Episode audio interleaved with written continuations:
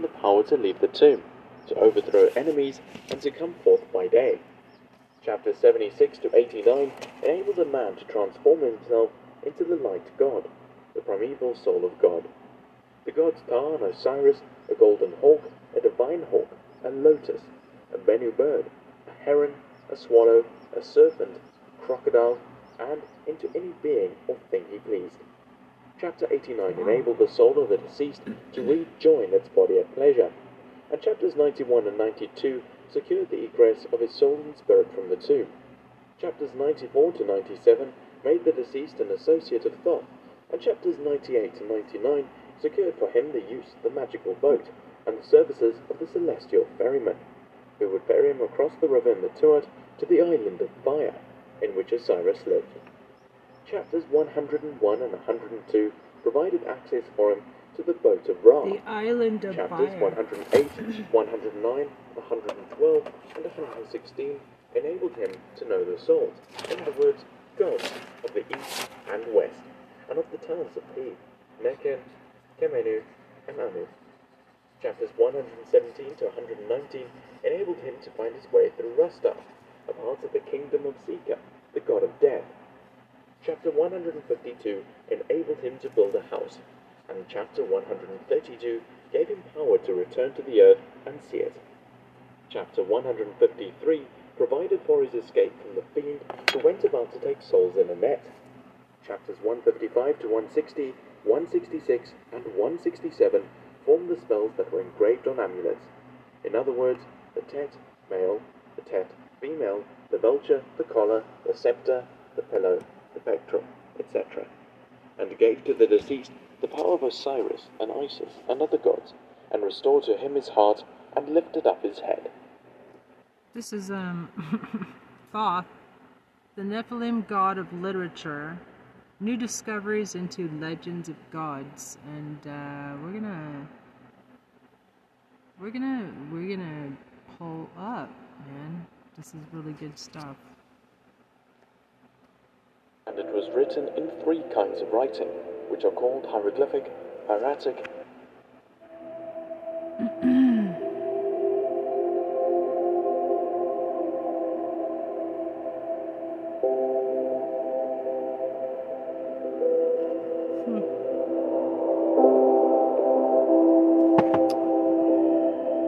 I just thought of a funny name for an album called Cottonmouth. That's, that's a good comedy album name.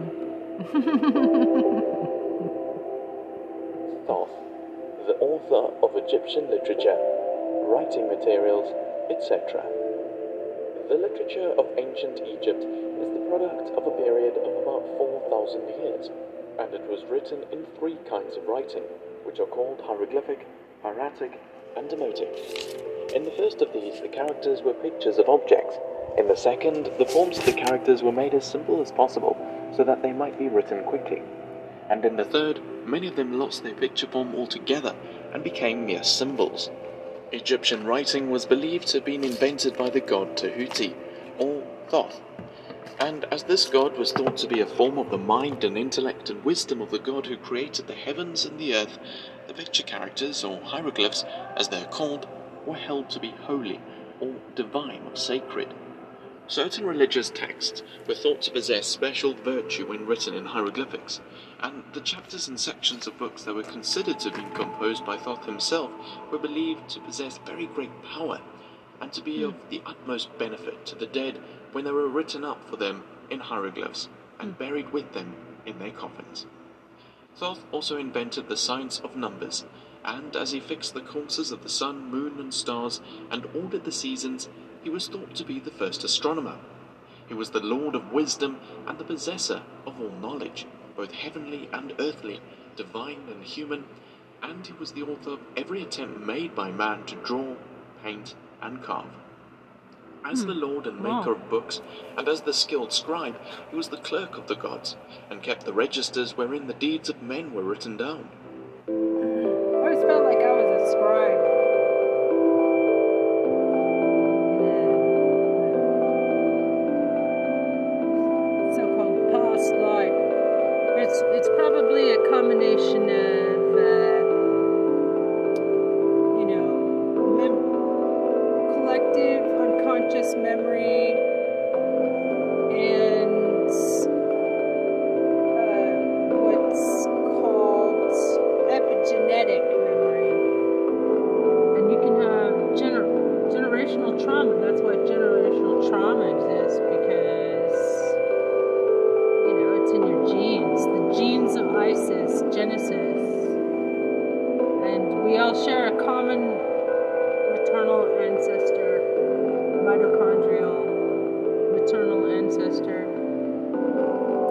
That means we're all born of a black woman. The deep knowledge of Thoth enabled him to find out the truth at all times, and this ability caused the Egyptians to assign to him the position of chief judge of the dead.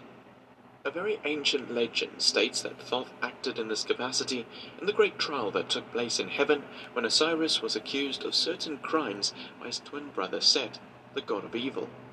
Thoth examined the evidence and proved to the gods that the charges made by Set were untrue and that Osiris had spoken the truth and that Set was a liar. For this reason, every Egyptian prayed that Thoth might act for him as he did for Osiris, and that on the day of the great judgment, Thoth might preside over the weighing of his hearts in the balance. All the important religious works in all periods were believed to be composed either by himself or by holy scribes who were inspired by him. They were believed to be sources of the deepest wisdom, the like of which existed in no other books in the world and it is probably to these books that Egypt owed her fame for learning and wisdom, which spread throughout all the civilized world. The books of Thoth, which late popular tradition in Egypt declared to be as many as 36,525 in number, were revered by both natives and foreigners in a way which it is difficult for us in these days to realize. The scribes who studied and copied these books were also specially honored, for it was believed that the spirit of Thoth the twice great and thrice great God, dwelt in them. The profession of the scribe was considered to be most honourable, and its rewards were great, for no rank and no dignity were too high for the educated scribe. Thoth appears in the papyri and on the monuments as an ibis-headed man, and his companion is usually a dog-headed ape called Asten. In the hall of the Great Judgment, he is seen Asten. holding in one hand a reed with which he is writing on a pallet, the result of the weighing of the heart of the dead man in the balance. The gods accepted the report of Thoth without question, and rewarded the good soul and punished the bad, according to his statement. From the beginning to the end of the history of Egypt, the position of Thoth as the righteous judge and framer of the laws by which heaven and earth and men and gods were governed remained unchanged. The substances used by the Egyptians for writing upon were very numerous, but the commonest were stone of various kinds, wood, skin, and papyrus. The earliest writings were probably traced upon these substances with some fluid, coloured black or red, which served as ink. When the Egyptians became acquainted with the use of the metals, they began to cut their writings in stone. The text of one of the oldest chapters of the Books of the Dead, LXIV, is said in the rubric to the chapter to be found cut upon a block of alabaster of the south during the reign of Menkaura, a king of the fourth dynasty, about 3700 BC. As time went on, and men wanted to write long texts or inscriptions, they made great use of wood as a writing material, partly on account of the labour and expense of cutting in stone. In the British Museum, many wooden coffins may be seen with their insides covered with religious texts, which were written with ink as on paper. Sheepskin or goatskin were used as a writing material, but its use was never general. Ancient Egyptian documents written on skin, or, as we would say, on parchment, are very few. At a very early period, the Egyptians learned how to make a sort of paper, which is now universally known by the name of papyrus. When they made this discovery, cannot be said, but the hieroglyphic inscriptions of the early dynasties contain the picture of a roll of papyrus and the antiquity of the use of papyrus must therefore be very great. Among the oldest dated examples of inscribed papyrus may be noted some accounts which were written in the reign of King Asa, 4th dynasty, 3400 BC, and which were found at Saqqara, about 20 miles to the south of Cairo. Papyrus was made from papyrus plant that grew and flourished in the swamps and marshes of Lower Egypt and in the shallow pools that were formed by the annual Nile flood. It no longer grows in Egypt, but it is found in the swamps of the Egyptian Sudan, where it grows sometimes to a height of 25 feet. The foots and the stem, which is often thicker than a man's arm, are used as fuel, and the head, which is large and rounded, is in some districts boiled and eaten as a vegetable. The Egyptian variety of the papyrus plant was smaller than that found in the Sudan and the Egyptians made their paper from it by cutting the inner part of the stem into thin strips. the width of which depended upon the thickness of the stem. The length of these varied, of course, with the length of the stem. To make a sheet of papyrus, several of these strips were laid side by side lengthwise, and several others were laid over them crosswise. Thus, each sheet of papyrus contained two layers, which were joined together by means of glue and water or gum. Pliny, a Roman writer, states, Bond's edition, volume 3, page 189, that Nile water, which, when in a muddy state, has the peculiar qualities of glue, was used in fastening the two layers of strips together, but traces of gum have actually been found on papyri. The sheets were next pressed and then dried in the sun, and when rubbed with a hard polisher in order to remove roughness, were ready for use. By adding sheet to sheet, rolls of papyrus of almost any length could be made. The longest roll in the British Museum is 133 feet long by 16.5 inches high, Harris Papyrus number 1. And the second in length is a copy of the Book of the Dead, which is 123 feet long and 18.5 inches high. The latter contains 2,666 lines of writing, arranged in 172 columns. The rolls on which ordinary compositions were written were much shorter and not so high for they are rarely more than 20 feet long and are only from 8 to 10 inches in height. The scribe mixed on his palette the paints which he used. This palette usually consisted of a piece of alabaster, wood, ivory, or slate from 8 to 16 inches in length and from 2 to 3.5 inches in width. All four corners were square. At one end of the palette, a number of oval or circular hollows were sunk to hold ink or paint. Down the middle was cut a groove, square at one end and sloping at the other, in which the writing reeds were placed. These were kept in position by a piece of wood glued across the middle of the palette, or by a sliding cover, which also served to protect the reeds from injury.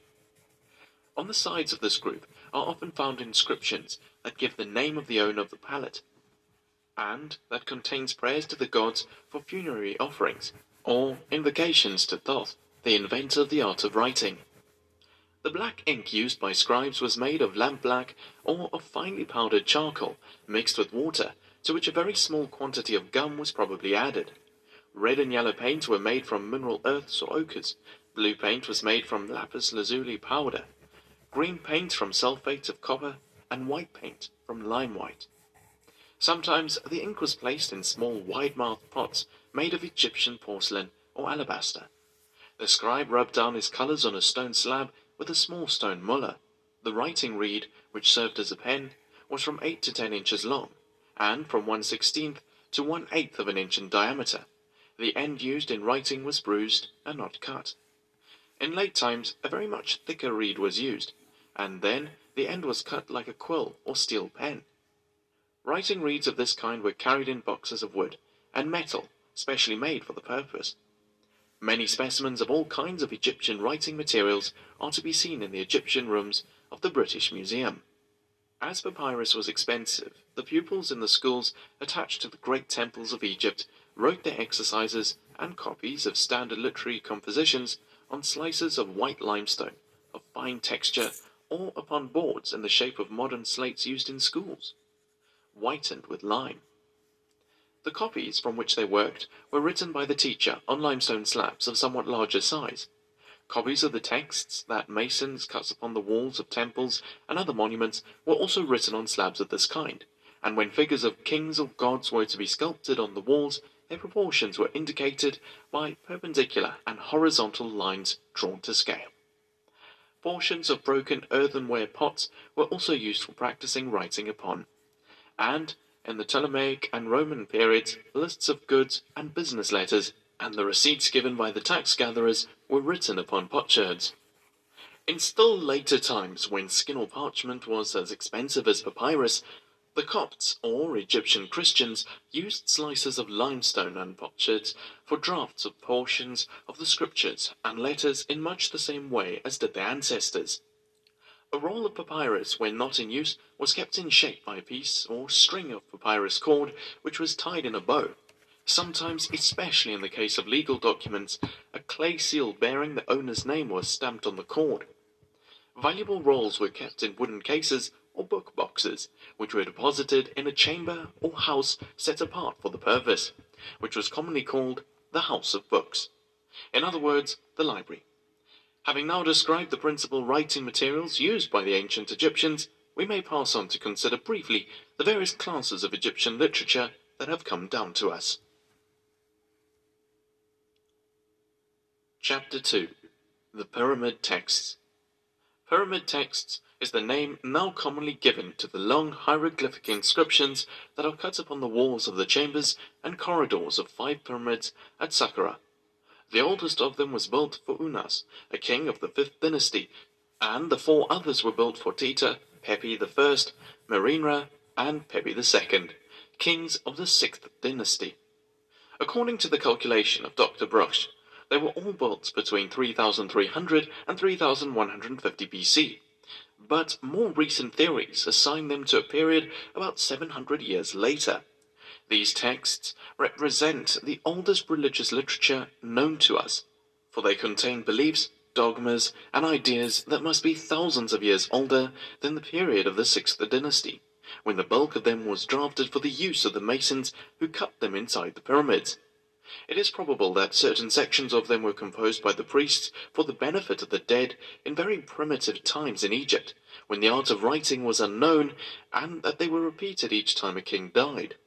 They were first learned by heart by the funerary priests, and then handed on from mouth to mouth, generation after generation, and at length, after the Egyptians had learned to write, and there was danger of their being forgotten, they were committed to writing.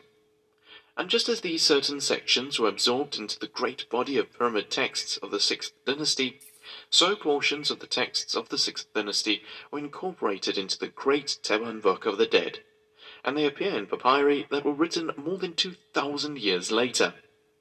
The pyramid texts supply us with much information concerning the religious beliefs of the primitive Egyptians, and also with many isolated facts of history that are to be found nowhere else, but of the meaning of a very large number of passages we must always remain ignorant because they describe the states of civilization and conditions of life and climate of which no modern person can form any true conception. Besides this, the meanings of many words are unknown, the spelling is strange and often inexplicable, the construction of the sentence is frequently unlike anything known in later texts, and the ideas that they express are wholly foreign to the minds of students of today who are in every way aliens to the primitive Egyptian African whose beliefs these words represent. The pyramids at Saqqara, in which the pyramid texts are found, were discovered by the Frenchman Mariette in 1880. Paper casts of the inscriptions, which are deeply cut in the walls and painted green, were made for Professor Maspero, the director of the Service of Antiquities in Egypt, and from these he printed an edition in hieroglyphic type of all five texts and added a French translation of the greater part of them. Professor Maspero correctly recognized the true character of these old world documents, and his translation displayed an unrivaled insight into the true meaning of many sections of them. The discovery and study of other texts and the labors of recent workers have cleared up passages that offered difficulties to him, but his work will remain for a very long time the base of all investigations. The pyramid texts and the older texts quoted or embodied in them were written, like every religious funerary work in Egypt, for the benefit of the king, that is to say, to effect his glorious resurrection, and to secure for him happiness in the other world, and life everlasting. They were intended to make him become a king in the other world, as he had been a king upon earth. In other words, he was to reign over the gods, and to have control of all the powers of heaven, and to have the power to command the spirits and souls of the righteous as his ancestors, the kings of Egypt, had ruled their bodies when they lived on earth. The Egyptians found that their king, who was an incarnation of the great God, died like other men, and they feared that, even if they succeeded in effecting his resurrection by means of the pyramid texts, he might die a second time in the other world. They spared no effort, and left no means untried to make him not only a living soul in the Tuat, or other world, but to keep him alive there. The object of every prayer, every spell, every hymn, and every incantation contained in these texts was to preserve the king's life. This might be done in many ways. In the first place, it was necessary to provide a daily supply of offerings, which were offered up in the funerary temple that was attached to every pyramid. The carefully selected and duly appointed priest offered these one by one, and as he presented each to the spirit of the king, he uttered a formula that was believed to convert the material food into a substance possessing a spiritual character and fit to form the food of the ka, or double or vital power, of the dead king. The offerings assisted in renewing his life, and any failure to perform this service was counted a sin against the dead king's spirit. It was also necessary to perform another set of ceremonies, the object of which was to open the mouth of the dead king. In other words, to restore him the power to breathe, think, speak, taste, smell, and walk. At the performance of these ceremonies, it was all important to present articles of food, wearing apparel, scents, and unguents, and, in short, every object that the king was likely to require in the other world. The spirits of all these objects passed into the other world ready for use by the spirit of the king. It follows as a matter of course that the king in the other world needed a retinue, and a bodyguard, and a host of servants, just as he needed slaves upon earth. In primitive times, a large number of slaves, both male and female, were slain when a king died, and their bodies were buried in his tomb, whilst their spirit passed into the other world to serve the spirit of the king, just as their bodies had served his body upon earth. As the king had enemies in this world, so it was he thought he would have enemies in the other world, and men feared that he would be attacked or molested by evilly disposed gods and spirits, and by deadly animals and serpents, and other noxious reptiles. To ward off the attacks of these from his tomb and his mummified body and his spirit, the priest composed spells of various kinds, and the utterance of such, in a proper manner, was believed to render him immune from the attacks of foes of all kinds. Very often such spells took the form of prayers. Many of the spells were exceedingly ancient.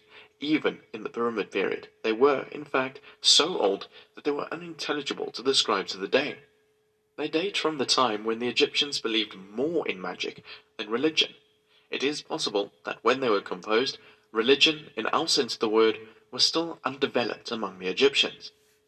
When the pyramid texts were written, men believed that the welfare of souls and spirits in the other world could be secured by the prayers of the living. Hence, we find in them numerous prayers for the dead, and hymns addressed to the gods on their behalf, and extracts from many kinds of ancient religious books. When these were recited and offerings made both to the gods and to the dead, it was confidently believed that the souls of the dead received special consideration and help from the gods, and from all the good spirits who formed their train. These prayers are very important from many points of view, but especially so from the fact that they prove that the Egyptians who lived under the Sixth Dynasty attached more importance to them than to magical spells and incantations. In other words, the Egyptians have begun to reject their belief in the efficacy of magic, and to develop a belief of a more spiritual character. There were many reasons for this development, but the most important was the extraordinary growth of the influence of the religion of Osiris which had, before the close of the period of the Sixth Dynasty, spread all over Egypt. This religion promised to all who followed it, high or low, rich or poor, a life in the world beyond the grave, after a resurrection that was made certain to them through the sufferings, death, and resurrection of Osiris, who is the incarnation of the great primeval god who created the heavens and the earth. A few extracts illustrating the general contents of the pyramid texts may now be given. Mention has already been made of the opening of the mouth of the dead king. Under the earliest dynasties, this ceremony was performed on a statue of the king. Water was sprinkled before it, and incense was burnt, and the statue was anointed with seven kinds of unguents, and its eyes smeared with eye paint. After the statue had been washed and dressed, a meal of sepulchral offerings was set before it. The essential ceremony consisted in applying to the lips of the statue a curiously shaped instrument called the peshkef, with which the bandages that covered the mouth of the dead king in his tomb were supposed to be cut and the mouth set free to open. In later times, the liturgy of opening the mouth was greatly enlarged and was called the Book of Opening the Mouth. The ceremonies were performed by the Kurheb priest, the son of the deceased, and the priests and ministrants called Samarif Sem, Smer, Amas, Amkent, and the assistants called Mesentu. First of all, incense was burnt, and the priest said, Thou art pure, four times. Water was then sprinkled over the statue, and the priest said, Thou art pure, thou art pure. Thy purifications are the purifications of Horus, and the purifications of Horus are thy purifications. This formula was repeated three times, once with the name of Set, once with the name of Thoth, and once with the name of Sep. The priest then said, Thou hast received thy head, and thy bones have been brought unto thee before Keb.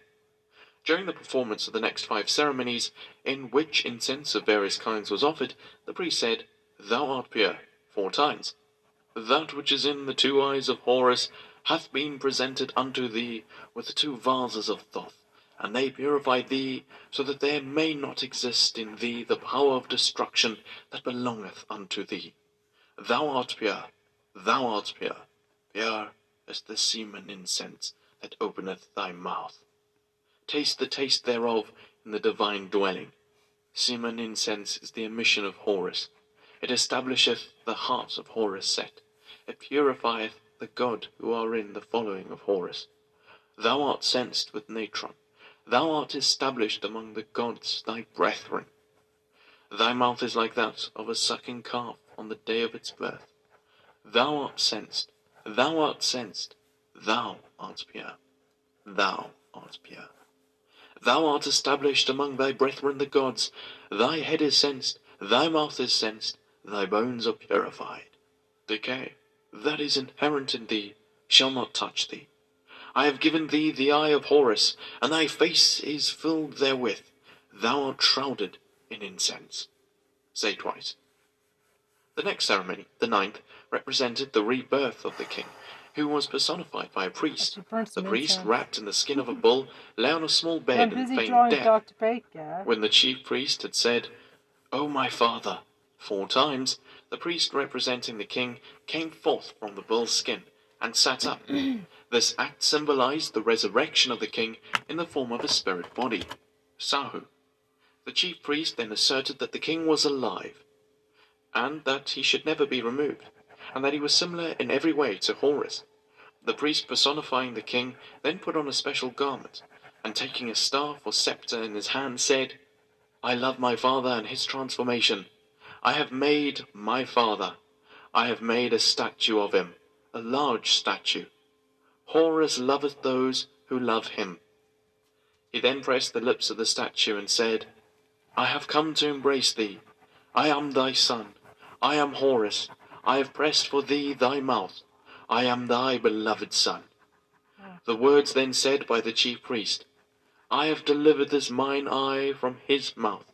I have cut off his leg mean that the king was delivered from the jaws of death, and that a grievous wound had been inflicted on the god of death. In other words, Set. Whilst these ceremonies were being performed, the animals brought to be sacrificed were slain. Chief of these were two bulls, death. gazelle, geese, and their slaughter typified the conquest and death of the enemies of the dead king. The heart and a foreleg of each bull were presented to the statue of the king, and the priest said, Hail, Osiris! I have come to embrace thee. I am Horus. I have pressed for thee thy mouth. I am thy beloved son. I have opened thy mouth. Thy mouth hath been made firm.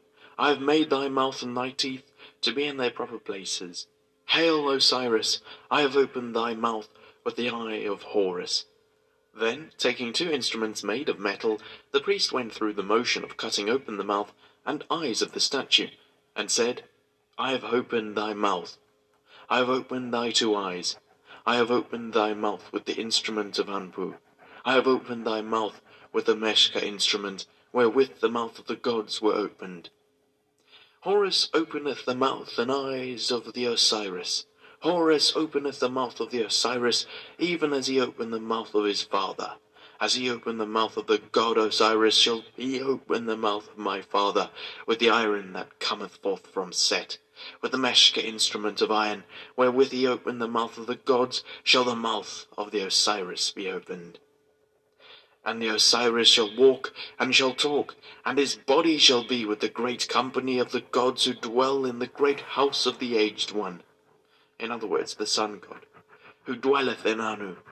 And he shall take possession of the Urt crown, therein before Horus, the lord of mankind. Hail, Osiris! Horus hath opened thy mouth and thy eyes with the instruments Zebur and Un, wherewith the mouths of the gods of the south were opened. All the gods bring words of power. They recite them for thee. They make thee to live by them. Thou becomest the possessor of twofold strength. Thou makest the passers that give thee the fluid of life, and their life fluid is about thee. Thou art protected, and thou shalt not die. Thou shalt change thy form, at pleasure, among the doubles of the gods. Thou shalt raise up as a king of the south. Thou shalt rise up as a king of the north. Thou art endowed with strength, like all the gods and their doubles. Shu hath equipped thee. He hath exalted thee to the height of heaven. He hath made thee to be a wonder. He hath endowed thee with strength. The ceremonies that followed concerned the dressing of the statue of the king and his food. Various kinds of bandlets and a collar were presented, and the gift of each endowed the king in the other world with special qualities. The words recited by the priest as he offered these and other gifts were highly symbolic, and were believed to possess great power, for they brought the double of the king back to this earth to live in the statue, and each time they were repeated they renewed the life of the king in the other world. The Liturgy of Funerary Offerings was another all-important work.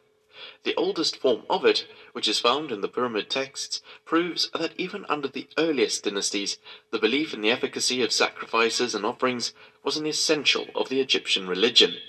The opening ceremonies had for their object the purification of the deceased by means of sprinkling with water in which salt, natron, and other cleansing substances had been dissolved, and burning of incense. Then followed the presentation of about one hundred and fifty offerings of food of all kinds fruit, flowers, vegetables, various kinds of wine, seven kinds of precious ointments, wearing apparel of the kind suitable for a king, etc. As each object was presented to the spirit of the king, which was present in his statue in the Tuat chamber of the tomb, the priest recited a form of words, which had the effect of transmuting the substance of the object into something which, when used or absorbed by the king's spirit, renewed the king's life and maintained his existence in the other world. Every object was called the Eye of Horus, in allusion to its life-giving qualities. The following extracts illustrate the liturgy of funerary offerings. 32. This libation is for thee, Osiris, this libation is for thee. Unas, here offer cold water of the north. It cometh forth before thy son, cometh forth before Horus. I have come, I have brought unto thee the eye of Horus, that thy heart may be refreshed thereby. I have brought it, and have set it under thy sandals, and I present unto thee that which flowed forth from thee. There shall be no stoppage to thy heart whilst it is with thee, and the offerings that appear at the command shall appear at thy word of command recite four times. 37. Thou hast taken possession of the two eyes of Horus, the white and the black, and when they are in thy face, they illumine it. Here offer two jugs of wine, one white, one black. 38. Day hath made an offering unto thee in the sky. The south and the north have given offerings unto thee. Night hath made an offering unto thee. The south and the north have made an offering unto thee. An offering is brought unto thee. Look upon it. An offering. Hear it. There is an offering before thee. There is an offering behind thee. There is an offering with thee. Here offer a cake for the journey. 41. Osiris Unas, the white teeth of Horus are presented unto thee, so that they may fill thy mouth. Here offer five branches of onions. 47. O Ra, the worship that is paid to thee, the worship of every kind, shall be paid also to Unas. Everything that is offered to thy body shall be offered to the double of Unas also, and everything that is offered to his body shall be thine. Here offer the table of holy offerings. 61. O ye oils, ye oils which are on the forehead of Horus, set ye yourselves on the forehead of Unas, and make him to smell sweet through you. Here offer oil of cedar of the finest quality. 62. Make ye him to be a spirit soul, through possession of you, and grant ye him to have the mastery over his body. Let his eyes be opened, and let all the spirit souls see him, and let them hear his name. Behold, Osiris Unas, the eye of Horus hath been brought unto thee, for it hath been seized for thee, that it may be before thee. Here offer the finest Tehnu oil. As specimens of the hymns in the pyramid texts may be quoted the following. The first is a hymn to Nut, the sky goddess, and the second is a hymn to Ra, the sun hmm. god. O Nut, thou hast extended thyself over thy son the Osiris Pepi. Thou hast snatched him out of the hand of Set. Join him to thyself, Nut. Thou comest, snatch thy son. Behold, thou comest. Form this great one like unto thyself. O Nut, cast thyself upon thy son the Osiris Pepi. Nut, cast thyself upon thy son the Osiris Pepi. Form thou him, O great fashioner, this great one is among thy children. Form thou him, O great fashioner, this great one is among thy children. Keb was to Nut. Thou didst become a spirit. Thou wast a mighty goddess in the womb of thy mother Tefnut when thou wast not born. Form thou Pepi with life and well-being, he shall not die.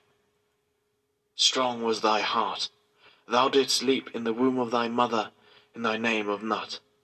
O perfect daughter, mighty one in thy mother, who art crowned like a king of the north, make this Pepi a spirit soul in thee, let him not die.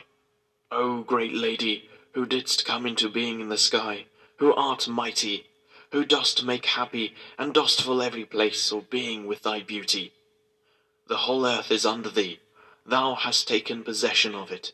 Thou hast encompassed the earth, everything is in thy two hands. Grant thou that this Pepi may be in thee like an imperishable star. Thou hast associated with Keb in thy name of Pet. Thou hast united the earth in every place. O mistress over the earth, Thou art above thy father Shu, thou hast the mastery over him. He hath loved thee so much that he setteth himself under thee in everything. Thou hast taken possession of every god for thyself with his boat. Thou hast made them shine like lamps. Assuredly, they shall not cease from thee like the stars. Let not this Pepi depart from thee in thy name of hurt. The hymn to the sun god is as follows. Hail to thee, Tem! Hail to thee, Khepra, who created himself! Thou art the high, in this thy name of height. Thou camest into being in this thy name of Khepra. Hail to thee, eye of Horus, which he furnisheth with his hands completely. He permitteth not thee to be obedient to those of the west. He permitteth not thee to be obedient to those of the east. He permitteth not thee to be obedient to those of the south. He permitteth not thee to be obedient to those of the north. He permitteth not thee to be obedient to those who are in the earth. For thou art obedient to Horus. He it is who hath furnished thee. He it is who hath builded thee. He it is who hath made thee to be dwelt in. Thou doest for him whatsoever he saith unto thee, in every place whither he goeth. Thou liftest up to him the waterfowl that are in thee. Thou liftest up to him the waterfowl that are about to be in thee. Thou liftest up to him every tree that is in thee. Thou liftest up to him every tree that is about to be in thee. Thou liftest up to him the cakes and ale that are in thee. Thou liftest up to him the cakes and ale that are about to be in thee. Thou liftest up to him the gifts that are in thee. Thou liftest up to him the gifts that are about to be in thee. Thou liftest up to him everything that is in thee. Thou liftest up to him everything that is about to be in thee. Thou takest them to him in every place wherein it pleaseth him to be. The doors upon thee stand fast shut, like the god Anmutith. They open not to those who are in the west. They open not to those who are in the east. They open not to those who are in the north. They open not to those who are in the south. They open not to those who are in the middle of the earth. But they open to Horus, He it was who made them. He it was who made them stand firm. He it was who delivered them from every evil attack which the gods set made upon them. He it was who made thee to be a settled country in this thy name of Kirket. He it was who passed bowing after thee in thy name of Nut. He it was who delivered thee from every evil attack which Set made upon thee. The following passages describe the power of the king in heaven and his felicity there. The sky hath drawn the life of the star Septet, so this the dog star. Behold Unas, a living being, the son of Septet. The eighteen gods have purified him in Mesca, the great bear. He is an imperishable star. The house of Unas perisheth not in the sky, the throne of Unas perisheth not on the earth. Men make supplication there, the gods fly thither. Septet hath made Unas fly to heaven to be with his brethren, the gods. Nut, the great lady, hath unfolded her arms to Unas. She hath made them into two divine souls at the head of the souls of Anu, under the head of Ra. She made them two weeping women when thou wast on thy bier. The throne of Unas is by thee. Ra, he yieldeth it not up to any one else. Unas cometh forth into heaven by thee, Ra. The face of Unas is like the faces of the hawks. The wings of Unas are like those of geese. The nails of Unas are like the claws of the god Tuf. There is no evil word concerning Unas on earth among men. There is no hostile speech about him with the gods. Unas hath destroyed his word. He hath ascended to heaven. Upuatu hath made Unas fly up to heaven among his brethren, the gods. Unas hath drawn together his arms like the smen goose. He striketh his wings like a falcon, flying, flying. O men, Unas flieth up into heaven. O ye gods of the west, O ye gods of the east, O ye gods of the south, O ye gods of the north, ye four groups who embrace the holy lands, devote ye yourselves to Osiris when he appeareth in heaven. He shall sail into the sky with his son Horus by his fingers. He shall announce him. He shall make him rise up like the great God in the sky. They shall cry out concerning Unas, Behold Horus, the son of Osiris. Behold Unas, the firstborn son of Hathor. Behold the seed of Keb. Osiris hath commanded that Unas shall rise as a second Horus, and these four spirit souls in Anu have written an edict to the two great gods in the sky. Ra set up the ladder in front of Osiris. Horus set up the ladder in front of his father Osiris when he went to his spirit, one on this side and one on the other side. Unas is between them. Behold, he is the god of the pure seats, coming forth from the bath. Unas standeth up. Lo, Horus! Unas sitteth down, lo set. Ra graspeth his hand, spirit to heaven, body to earth. The power of the king in heaven was almost as absolute as it was upon earth, and in a very remarkable passage in the text of Unas, which is repeated in the text of Teta, we have a graphic description of the king as a mighty hunter, who chases the gods and lassoes them, and then kills and eats them in order that he may absorb their strength and wisdom, and all their divine attributes, and their power of living eternally. The passage reads, The skies lower, the star gods tremble, the archers quake, the bones of the Akeru gods tremble, and those who are with them are struck dumb, when they see Unas rising up as a soul, in the form of the god who liveth upon his fathers, and who turneth his mothers into his food. Unas is the Lord of wisdom, and his mother knoweth not his name. The adoration of Unas is in heaven, he hath become mighty in the horizon like Temu, the father that gave him birth. And after Temu had given him birth, Unas became stronger than his father. The doubles, in other words, vital strength of Unas, are behind him. The soles of his feet are beneath his feet. His gods are over him. His serpents are seated upon his brow. The serpent guides of Unas are in front of him, and the spirit of the flame looketh upon his soul. The powers of Unas protect him. Unas is a bull in heaven. He directeth his steps where he willeth. He liveth upon the form which each god taketh upon himself, and he eateth the flesh of those who come to fill their bellies with the magical charms in the lake of fire.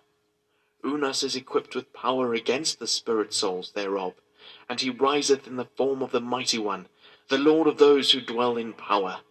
Unas hath taken his seat with his back turned towards Keb, the earth god.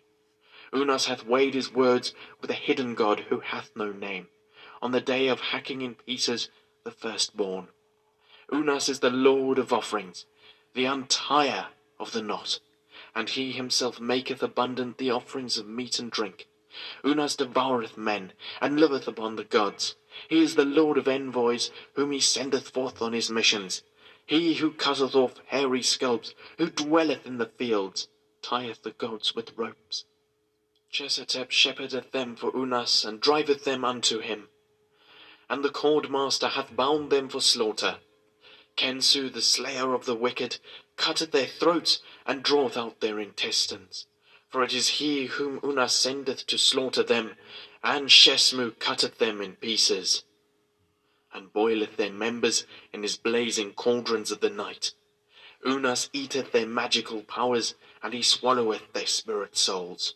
The great ones among them serve for his meal at daybreak, the lesser serve for his meal at eventide, and the least among them serve for his meal in the night. The old gods and old goddesses become fuel for his furnace. The mighty ones in heaven light the fire under the cauldrons wherein are heaped up the thighs of the firstborn. And he who maketh those who live in heaven to go about for Unas lighteth the fire under the cauldrons with the thighs of their women. He goeth about the two heavens in their entirety, and he goeth round about the two banks of the celestial Nile. Unas is the great power, the power of powers, and Unas is the chief of the gods' invisible forms. Whatsoever he findeth upon his path, he eateth forthwith, and the magical might of Unas is before that of all the spirit bodies who dwell in the horizon. Unas is the firstborn of the firstborn gods, Unas is surrounded by thousands, and oblations are made unto him by hundreds. He is made manifest as the great power by Sar, Orion, the father of the gods. Unas repeateth his rising in heaven, and he is crowned lord of the horizon. He hath reckoned upon the bandlets and the armorings of his captives. He hath taken possession of the hearts of the gods.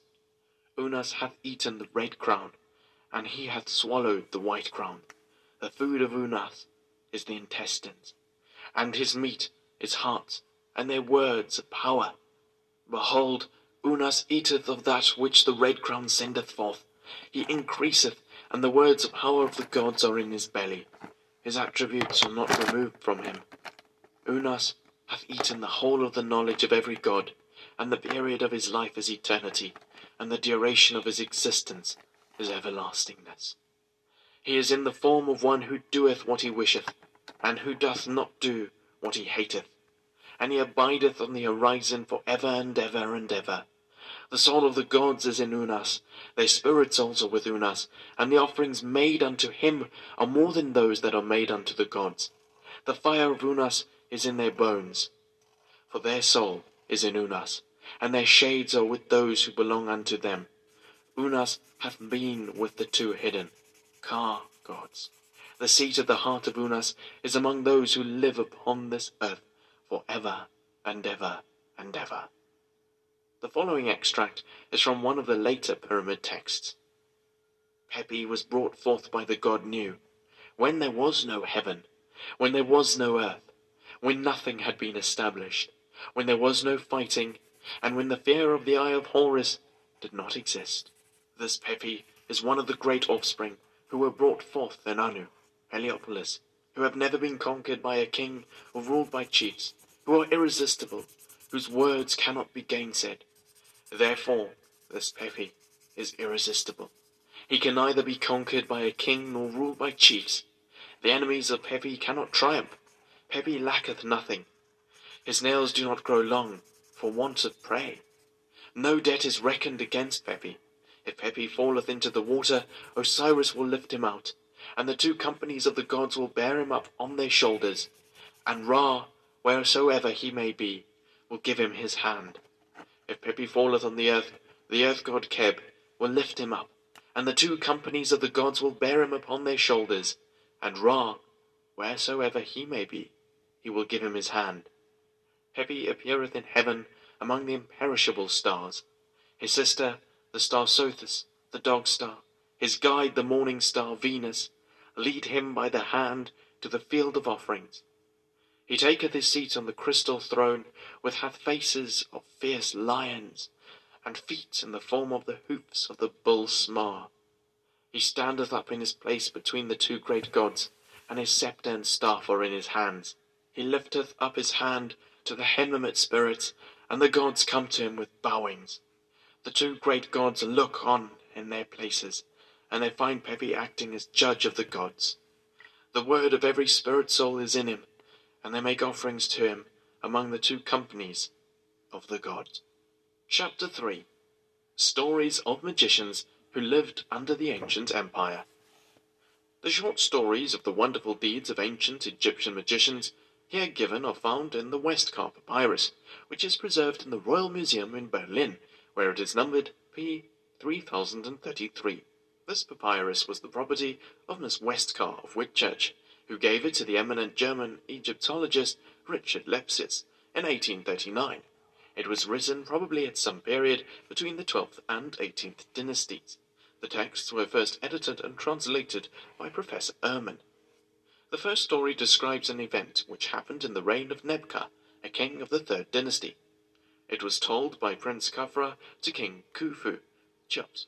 The magician was called Urbana, and he was the chief Kerheb in the temple of Ptah of Memphis, and a very learned man. He was a married man, but his wife loved a young man who worked in the fields and she sent him by the hands of one of her maids a box containing a supply of very fine clothes. Soon after receiving this gift, the young man proposed to the magician's wife that they should meet and talk in a certain booth or lodge in her garden, and she instructed the steward to have the lodge made ready for her to receive her friend in it. When this was done, she went to the lodge, and she sat there with the young man and drank beer with him until the evening, when he went his way. The steward, knowing what had happened, made up his mind to report the matter to his master, and as soon as the morning had come, he went to Urbana and informed him that his wife had spent the previous day drinking beer with such and such a young man. Urbana then told the steward to fetch him his casket made of ebony and silver gold, which contained materials and instruments used in working magic. And when it was brought him, he took out some wax and fashioned a figure of a crocodile seven spans long. He then recited certain magical words over the crocodile and said to it, When the young man comes to bathe in my lake, thou shalt seize him. Then giving the wax crocodile to the steward, Urbana said to him, When the young man goes down to the lake to bathe, according to his daily habit, thou shalt throw the crocodile into the water after him. Having taken the crocodile from his master, the steward departed. Then the wife of Urbana told the steward to set the little lodge in the garden in order, because she was going to spend some time there. When the steward had furnished the lodge, she went there, and the young peasant paid her a visit. After leaving the lodge, he went and bathed in the lake, and the steward followed him and threw the wax crocodile into the water. It immediately turned into a large crocodile, seven cubits, about eleven feet long, and seized the young man and swallowed him up. When this took place, the magician Urbana was with the king, and he remained in attendance upon him for seven days, during which time the young man was in the lake with no air to breathe. When the seven days were ended, King Nebka proposed to take a walk with the magician. Whilst they were going along, Urbana asked the king if he would care to see a wonderful thing that had happened to a young peasant, and the king said he would, and forthwith walked to the place to which the magician led him. When they arrived at the lake, Urbana uttered a spell over the crocodile and commanded it to come up out of the water, bringing the young man with him. And the crocodile did so. When the king saw the beast, he exclaimed at its hideousness and seemed to be afraid of it. But the magician stooped down fearlessly and took the crocodile up in his hands, and lo, the living crocodile disappeared, and only a crocodile of wax remained in its place. Then Urbana told King Nebka the story of how the young man had spent days in the lodge in the garden, talking and drinking beer with his wife. And his majesty said to the wax crocodile, Get thee gone, and take what is thine with thee. And the wax crocodile leaped out of the magician's hand into the lake, and once more became a large living crocodile. And it swam away with the young man, and no one ever knew what became of it afterwards. Then the king made his servants seize Urbana's wife, and they carried her off to the ground on the north side of the royal palace, and there they burned her, and they scattered her ashes in the river. When King Khufu had heard the story, he ordered many offerings to be made in the tomb of his predecessor Nebka, and gifts to be presented to the magician Urbana. The prince Baufra stood up and offered to relate to King Khufu, Cheops, a story of a magician called Chachamunk, who flourished in the reign of Seneferu, the king's father. The offer having been accepted, Baufra proceeded to relate the following. On one occasion it happened that Seneferu was in a perplexed and gloomy state of mind, and he wandered distractedly about the rooms and courts of his palace, seeking to find something wherewith to amuse himself, but he failed to do so. Then he bethought himself of the court magician Chachamunk, and he ordered his servants to summon him to his presence. When the great Kaheb and scribe arrived, he addressed him as my brother, and told him that he had been wandering about in his palace seeking for amusement, and had failed to find it. The magician promptly suggested to the king that he should have a boat got ready, decorated with pretty things that would give pleasure, and should go for a row on the lake. The motions of the rowers as they rowed the boat about would interest him, and the sight of the depths of the waters and the pretty fields and gardens round about the lake would give him great pleasure. Let me, said the magician, arrange the matter. Give me twenty ebony paddles inlaid with gold and silver, and twenty pretty maidens with flowing hair, and twenty network garments wherein to dress them. The king gave orders for all these things to be provided, and when the boat was ready, and the maidens who were to row had taken their places, he entered the boat, and sat in his little pavilion, and was rowed about on the lake. The magician's views proved to be correct, for the king enjoyed himself, and was greatly amused in watching the maidens row. Presently, the handle of the paddle of one of the maidens caught in her long hair, and in trying to free it, a malachite ornament which she was wearing in her hair fell into the water and disappeared. The maiden was much troubled over her loss, and stopped rowing, and as her stopping threw out of order the strokes of the maidens who were sitting on the same seat as she was, they also stopped rowing. Thereupon the king asked why the rowing had ceased, and one of the maidens told him what had happened. And when he promised that the ornament should be recovered, the maiden said words which seemed to mean that she had no doubt that she should recover it. On this, Seneferu caused Chachamunk to be summoned into his presence, and when he came, the king told him all that had happened. Then the magician began to recite certain spells, the effect of which was to cause the water of the lake first to divide into two parts, and then the water on one side to rise up and place itself on the water on the other side. The boat presumably sank down gently on the ground of the lake, for the malachite ornament was seen lying there, and the magician fetched it, and returned it to its owner. The depth of the water in the middle of the lake where the ornament dropped was twelve cubits, between eighteen and nineteen feet, and when the water from one side was piled up on that on the other, the total depth of the two sections taken together was, we were told, twenty-four cubits. As soon as the ornament was restored to the maiden, the magician recited further spells, and the water lowered itself, and spread over the ground of the lake, and so regained its normal level. His Majesty King Seneferu assembled his nobles, and having discussed the matter with them, made a handsome gift to his clever magician. When King Khufu had heard the story, he ordered a large supply of funerary offerings to be sent to the tomb of Seneferu, and bread, beer, flesh, and incense to the tomb of Chachamunk. When Baufra had finished the story given above, Prince